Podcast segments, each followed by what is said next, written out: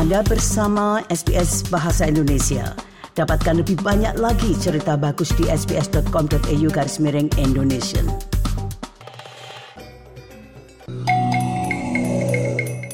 Jika Anda baru saja bergabung, Anda bersama SBS Audio Program Bahasa Indonesia. Nah, selanjutnya kita akan mengalih ke topik yang lain, di mana untuk siang hari ini saya ingin mengangkat masalah spiritualitas, keimanan, dan agama. Nah, untuk membahas masalah itu, kami mengundang Bapak Nuim Hayat. Beliau mantan pimpinan dan broadcaster Radio Australia. Selamat siang Pak Nuim. Selamat siang. Dan di jalur yang lain yaitu Profesor Greg Barton dari Institut Alfred Deakin di Universitas Deakin. Beliau profesor untuk bidang politik Islam global dan juga Dr. Balthasar Kehi yaitu mantan dosen falsafah di Universitas Melbourne. Selamat siang, Profesor Greg Barton dan Dr. Balthasar Kehi. Selamat siang, Bu Sri. Selamat siang, Bu. Terima kasih, Bapak-Bapak. Nah, untuk menyingkat waktu, saya akan segera mulai saja bahwa mengapa saya ingin mengangkat ketiga konsep tersebut, yaitu karena kita lihat keadaan dunia saat ini misalnya, itu kehidupan sepertinya semakin carut marut itu. Nah, untuk itu mungkin satu persatu jadi emasnya apakah orang yang mengaku oh saya seorang yang apa namanya menganut spiritual itu itu sama dengan orang yang beragama atau tidak itu misalnya. Silakan Pak Nuim. Ya, terima kasih atas kesempatan ini. Halo Greg, apa kabar Dr. Baltasar? Kalau dalam Islam barangkali lebih kepada agama dari spiritualitas karena di dalam agama itu sudah termasuk ada spiritualitas tapi tidak barangkali dengan pengertian seperti yang kita pahami ya. Kalau kita lihat spiritualitas di Indonesia mungkin bisa dikatakan soal kebatinan seperti uh, kejawen dan lain sebagainya. Islam barangkali lebih kalau boleh saya katakan sebagai seorang muslim lebih praktis ya. Lebih praktis. Jadi Islam itu selalu digambarkan sebagai sesuatu yang diperlukan untuk dunia demi mencapai akhirat. Jadi payah untuk memisahkan Islam dengan hal-hal lain. Karena Islam itu selalu dikatakan sebagai amar ma'ruf nahi mungkar artinya menyuruh orang berbuat baik, melarang orang berbuat jahat. Ya itulah kira-kira kesimpulan dari Islam itu sendiri. Berarti antara spiritualitas dan agama itu itu seolah-olah menjadi satu atau erat hubungannya begitu. Ya, karena spiritualitas bisa dengan tanpa agama.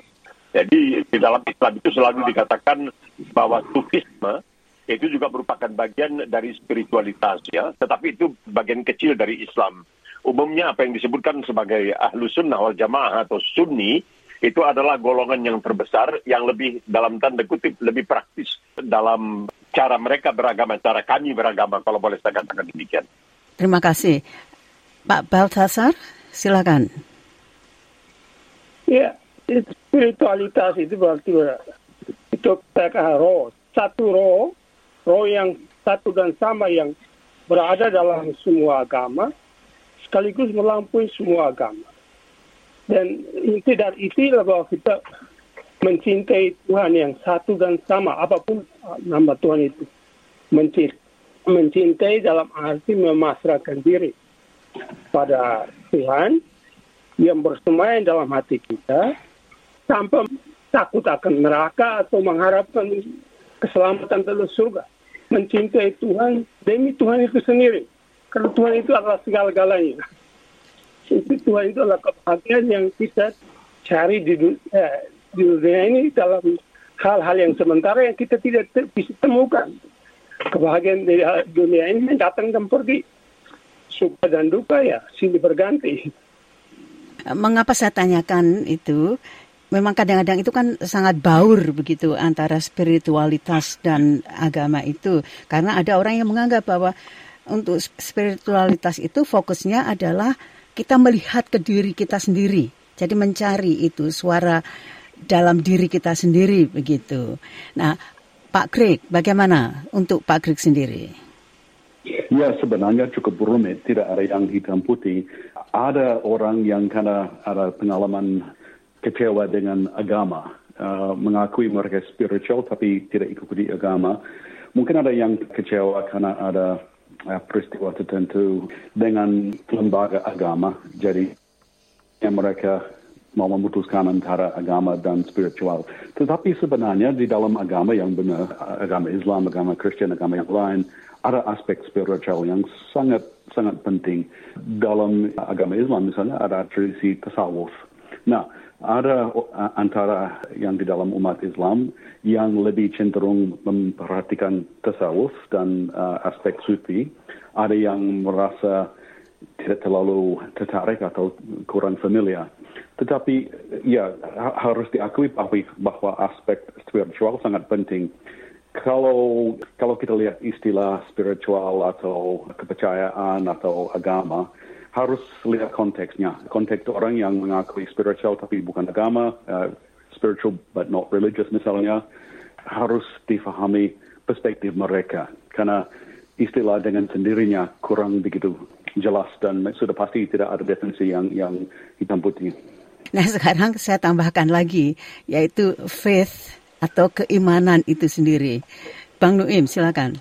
Hmm, kalau keimanan itu di dalam Islam adalah menerima menerima segala apa yang ada di dalam kitab suci Al-Qur'anul Karim itu sebagai sesuatu yang benar dan itu yang datang dari Allah Subhanahu wa taala dari Tuhan disampaikan kepada Rasulullah sallallahu alaihi wasallam Nabi Muhammad oleh Jibril alaihissalam selama jangka waktu 23 tahun, 13 tahun di Mekah, 10 tahun di di Madinah. Jadi itulah iman itu mempercayai segala yang ada di dalam Al-Qur'anul Karim dan mengatakan bahwa tidak ada Tuhan kecuali Allah. Jadi oleh sebab itu menjadi seorang muslim harus dimulai dengan syahadah yang mengatakan asyhadu an la ilaha illallah wa asyhadu anna muhammadan rasulullah. Saya bersaksi tidak ada Tuhan melainkan Allah dan saya menerima Rasulullah sebagai uh, utusan, sebagai messenger, kalau dalam bahasa Inggrisnya sebagai rasul. Menariknya di sini dan karang jarang disebut. Ini yang kadang-kadang membuat uh, banyak orang agak uh, kurang serak dengan dengan Islam. Seakan-akan Islam itu boleh menjelekkan agama lain padahal tidak boleh dalam Al-Quran sudah diatur. Kalau boleh itu ayatnya mengatakan, wala tasubul ladina. Jangan sekali-kali kamu mengata-ngatai ya sesembahan orang lain. Jadi artinya Islam itu mengatakan agama aku untuk aku, agama kamu untuk kamu, ya sudah kita bergandengan tangan tidak apa-apa. Tapi pada prakteknya, terutama kalau apalagi kalau itu sudah menyangkut politik misalnya, itu unsur politik maksud saya, ini selalu kabur kan itu. Jadi seolah-olah agamaku ya yang terbaik itu seolah-olah uh, begitu. Ya kita meyakinin kan kita selalu mengatakan misalnya sebagai seorang seorang Indonesia warga negara Indonesia ya kita menerima bahwa Pancasila itu adalah yang terbaik untuk Indonesia. Jadi bagi orang yang menganut agama Islam ya itu yang terbaik untuk dirinya, tapi tidak berarti bahwa dia boleh menjelek-jelekkan agama orang lain. Ini jadi kalau susahnya bagi bukan susahnya ya. Ini ada semacam predikamen kalau kata orang Inggris barangkali dalam seorang muslim menghadapi serangan dari non muslim yang menjelekkan agama bahwa Rasulullah itu begini dan begitu macam-macam. Kita susah tidak bisa membalas dengan kemudian menjelekkan agama orang lain. Ya. itu dibatasi di dalam Islam itu. Terima kasih. Nah kadang-kadang faith atau keimanan itu itu kan juga dikatakan loh ya saya mau punya keimanan kok. Karena keimanan yang dimasukkan di sini itu adalah bahwa apa ya adanya unsur percaya. Bahwa saya percaya pada sesuatu.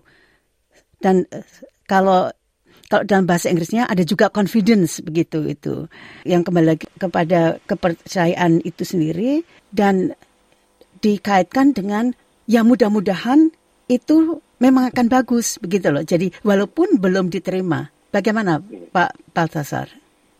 Ya, masalah inti dari agama itu itu adalah Tuhan yang satu dan sama dalam berbagai berbagai agama dan seperti Pak Nuin katakan Islam Islam kita menghormati jalan yang dijaki oleh orang lain dan tidak menghina atau jalan saya ya ini ini jalan yang terbaik untuk menghadap Tuhan yang satu dan sama yang disebut tidak ada Allah selain Allah hanya satu satu satu Tuhan. Itu dalam agama Hindu juga sama itu satu Tuhan. Bahwa ada yang lain itu bahwa Tuhan kadang-kadang menampakkan diri dalam bentuk manusia untuk mengajar manusia entah itu dalam eh, siwa atau Brahm, uh, Brahman atau Wisnu ya itu juga, juga dalam Kristiani ya, sama apa dengan Yesus. Jadi iman kepada Tuhan yang satu dan sama yang bersemayam dalam diri setiap manusia ya itu menghormati yang lain itu jalannya yang yang dia memilih bahwa itu terbaik untuk untuk mengapi menyembah Tuhan untuk mencintai Tuhan Ya. Profesor Greg Barton, jadi seperti saya katakan tadi bahwa kalau faith atau keimanan itu, itu kan seringnya di, dimaksudkan atau banyak orang yang mengartikan bahwa ini adalah suatu apa sesuatu yang saya percaya, sesuatu yang saya ya ya percaya ini sayangnya kalau dalam bahasa Indonesia sulit sekali karena tapi kalau dalam bahasa Inggris mungkin kita bisa mengatakan bahwa apa Uh, faith is all about having trust, confidence, and belief in something that we hope for but haven't yet received. Jadi kalau di bahasa Indonesia kan ya kembali ke masalah percaya, saya percaya, saya percaya kan begitu itu. Ya memang uh, sebenarnya tidak ada banyak perbedaan antara dari segi ini dari agama Kristen dan dan Islam misalnya. Uh, yang pokoknya uh, menurut tradisi agamanya orang harus siap untuk menyerahkan dirinya pada Tuhan Allah. Kalau hanya memikirkan kehendak sendiri, uh, tidak tidak mau percaya pada Allah dan tidak mau mengikuti apa namanya instruksinya, berarti itu cuma manusia yang yang apa namanya tidak mau menerima yang diminta oleh pencipta. Tetapi dengan uh, menyerahkan diri pada Tuhan Allah, uh, ada kepercayaan bahwa uh, akan terima rahmat, akan dibantu asal sudah siap untuk terima perintah dari dari uh, dari Tuhan. Jadi maksudnya ini bisa menjadi sesuatu yang sangat dalam dan sangat berarti yang ada dampak pada akhlak dan uh, pada watak orang ataupun uh, orang bisa memakai istilah seperti imam atau uh, faith untuk melarikan diri dari instruksi, dari apa nama tradisi yang tidak tidak diinginkan. Jadi harus dilihat dalam konteksnya eh, pokoknya. Nah, saya masih ingin mendalami lagi itu bahwa ini spiritualitas itu seolah-olah ini saya mengatakan seolah-olah bagi mereka yang yang menganutnya atau yang mempercayainya itu seolah oh masih ada kebebasan itu loh maksudnya. Tapi kalau kalau agama itu kan sudah menurut suatu artinya itu sudah terorganisir atau strukturnya itu sudah benar-benar mapan itu. Jadi dengan segala kepercayaannya dan juga sikap dan sebagainya itu. Sehingga makanya kadang-kadang kita merasa bahwa itu sedikit berbeda. Begitu Pak Greg. Ya, memang tergantung pada orang dan uh, pada sikap orang. Ada orang yang mengakui bahwa ikuti agama secara tradisional, menghormati uh, tradisi, pengajaran, doktrin dan segalanya. Dan mereka tidak ada keberatan dengan lembaga. Tapi orang itu bisa punya apa namanya uh, keyakinan yang sangat dalam dan bisa ada akhlak dan watak yang yang luar biasa. Orang yang, ya pokoknya harus rendah hati, murah hati, mau membantu orang lain, memikirkan orang lain, penuh dengan cinta. Tetapi juga ada orang yang mengakui uh, beragama tetapi tidak ada isinya, semuanya kosong. Yang ada cuma bungkusnya tanpa isinya. Jadi sangat tergantung pada orang. Ya, yang, yang pokoknya jelas itu isinya. kan? Mungkin saya mencari bahasa yang sangat sederhana itu. Karena kan ini bisa dikatakan atau orang bisa mengatakan bahwa kalau spiritual itu katakanlah itu semacam inclusivity, inklusif gitu. Jadi siapa saja tidak pandang bulu begitu. Tapi kalau agama itu jelas sudah ada sudah ada doktrinnya, sudah ada apa ajaran-ajarannya begitu. Bagaimana Pak Nuim? Dan tidak juga, itu seperti saya katakan tadi, yang dikatakan oleh Greg menyebut tasawuf ya. Jadi dari perkataan sufi menjadi tasawuf. Itu ada orang-orang di dalam Islam yang memang mengaku sebagai sufi dan mereka itu dianggap lebih toleran dan lain sebagainya dan mereka itu dianggap lebih banyak hanya ingin mendekatkan diri kepada Tuhan, tidak ingin mendekatkan. Sedangkan bagi umumnya umat Islam itu dikatakan ya mendekatkan diri dengan Allah SWT itu penting. Tetapi juga tidak bisa melupakan manusia yang hidup di sekitar kita. Jadi saya, ada satu hadis, ada satu hadis yaitu um, apa yang pernah terjadi di zaman Nabi Muhammad SAW. Ketika Rasulullah mendapati seseorang, dia boleh dikatakan terus-terusan di dalam masjid Sampai waktu itu ditanya oleh Nabi, kau kenapa di dalam nesbri? Oh, saya tidak mau dunia. Saya hanya menginginkan akhirat. Jadi Nabi menanya, kamu makannya dari mana? Oh, ada saudara saya katanya. Dia tuh kurang beragama, ya dia salat, dia puasa. Tapi dia tidak seperti saya, dia bekerja. Jadi dia yang kasih makan saya. Ya, Nabi Muhammad mengatakan, orang itu lebih muslim dari kamu. Karena dia tidak melupakan dunia dengan ketika mengejar akhirat. Jadi dunia ini, nah ini di dalam yang dimaksudkan dunia ini adalah apa yang di dalam Islam diketut sebagai dalam arkanul Islam, dalam rukun Islam itu ada lima perkara. Kalau boleh saya jelaskan sedikit, yaitu mengucapkan syahadat tiada Tuhan melainkan Allah dan Muhammad adalah Rasulnya. Kedua, mengerjakan salat lima waktu dalam sehari. Ketiga, membayar zakat. Nah, zakat ini dikatakan sebagai semacam sumbangan, sebagai pajak untuk memberdayakan orang yang kurang berdaya. Jadi orang yang mampu mencoba untuk memberdayakan agar orang lain bisa ikut menjadi mampu. Dan keempat tentunya uh, Ramadan sebentar lagi akan terjadi yaitu puasa selama bulan Ramadan dan kelima kalau mampu menunaikan ibadah haji. Tetapi tidak berhenti sampai di situ. Ada lagi yang namanya rukun Islam yang terdiri kepada enam perkara. Islam ini adalah kepercayaan kepada Allah percaya kepada para malaikat, percaya kepada kitab-kitab yang diturunkan oleh Allah SWT. Jadi termasuk di dalam kitab-kitab itu ya kitab-kitab dari apa yang disebutkan agama samawat yaitu kitab-kitab yang pernah diturunkan kepada penganut agama Yahudi, kepada penganut agama Kristen, dan kemudian dirangkum menjadi suatu Al-Quran. Kemudian ada lagi yang keempat, iman kepada para rasul. Jadi Islam itu tidak hanya mempercayai Rasulullah, tidak mempercayai Nabi Muhammad, tapi Islam itu juga percaya kepada Nabi Isa alaihissalam, kepada Nabi Musa, kepada Nabi Ya'qub dan lain, lain sebagainya. Dan kelima adalah iman kepada hari kiamat akan akhirnya. Kemudian keenam ada yang disebutkan qada dan qadar. Ini agak-agak sulit untuk menjelaskan. Kalau dalam bahasa Inggrisnya barangkali disebutkan predestination. Penjelasannya akan lebih rumit lagi. Tapi begitu kira-kira. Jadi ada rukun Islam lima perkara, rukun iman enam perkara. Iman di sini artinya percaya pada atau yakin pada. Ya, terima kasih.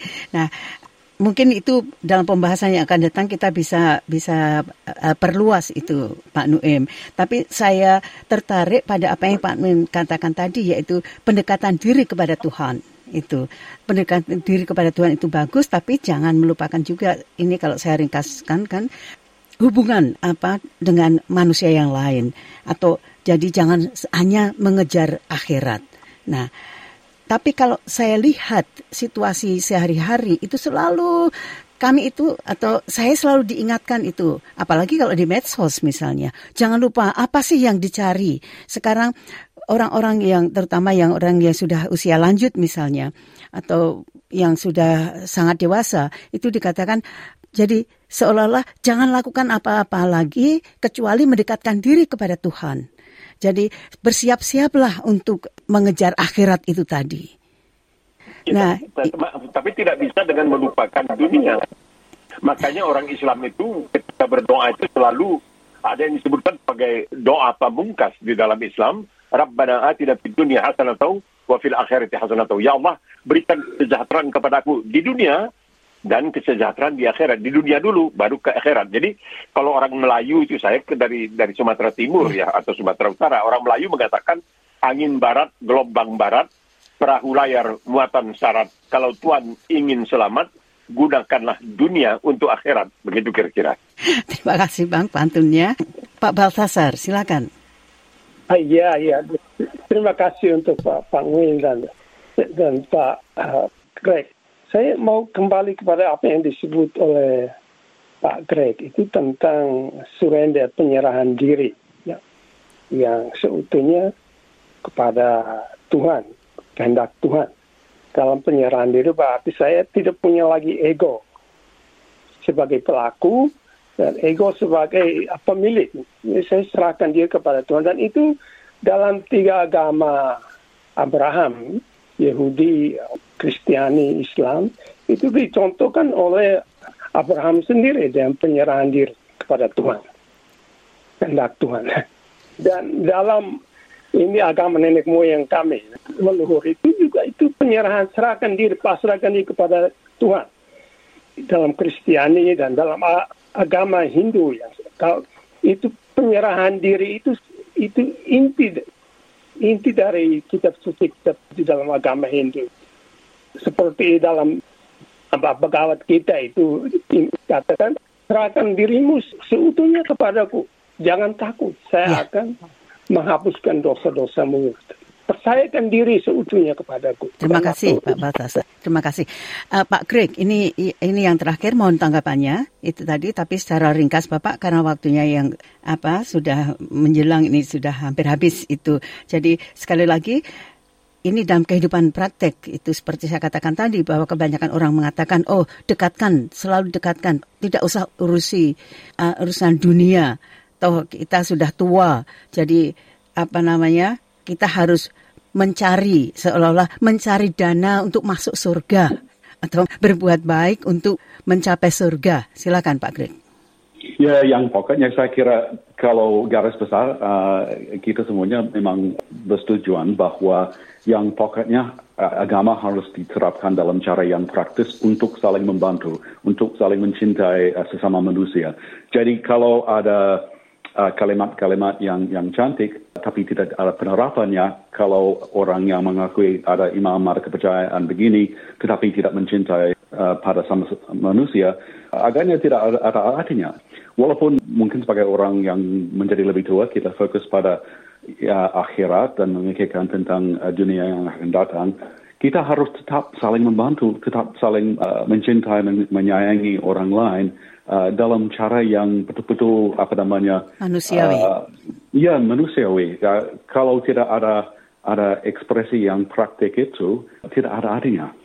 Terima kasih sekali lagi kepada Profesor Craig Barton, Bapak Nuim Hayat, dan juga Dr. Baltasar Kehi atas penjelasannya tentang konsep spiritualitas agama dan keimanan itu. Selamat sore. Selamat sore. Selamat sore. Selamat sore. Selamat sore.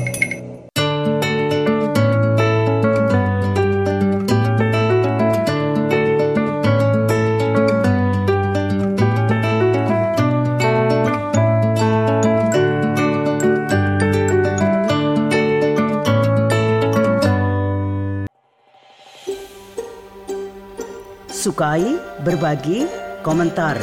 Ikuti SBS program Bahasa Indonesia di Facebook.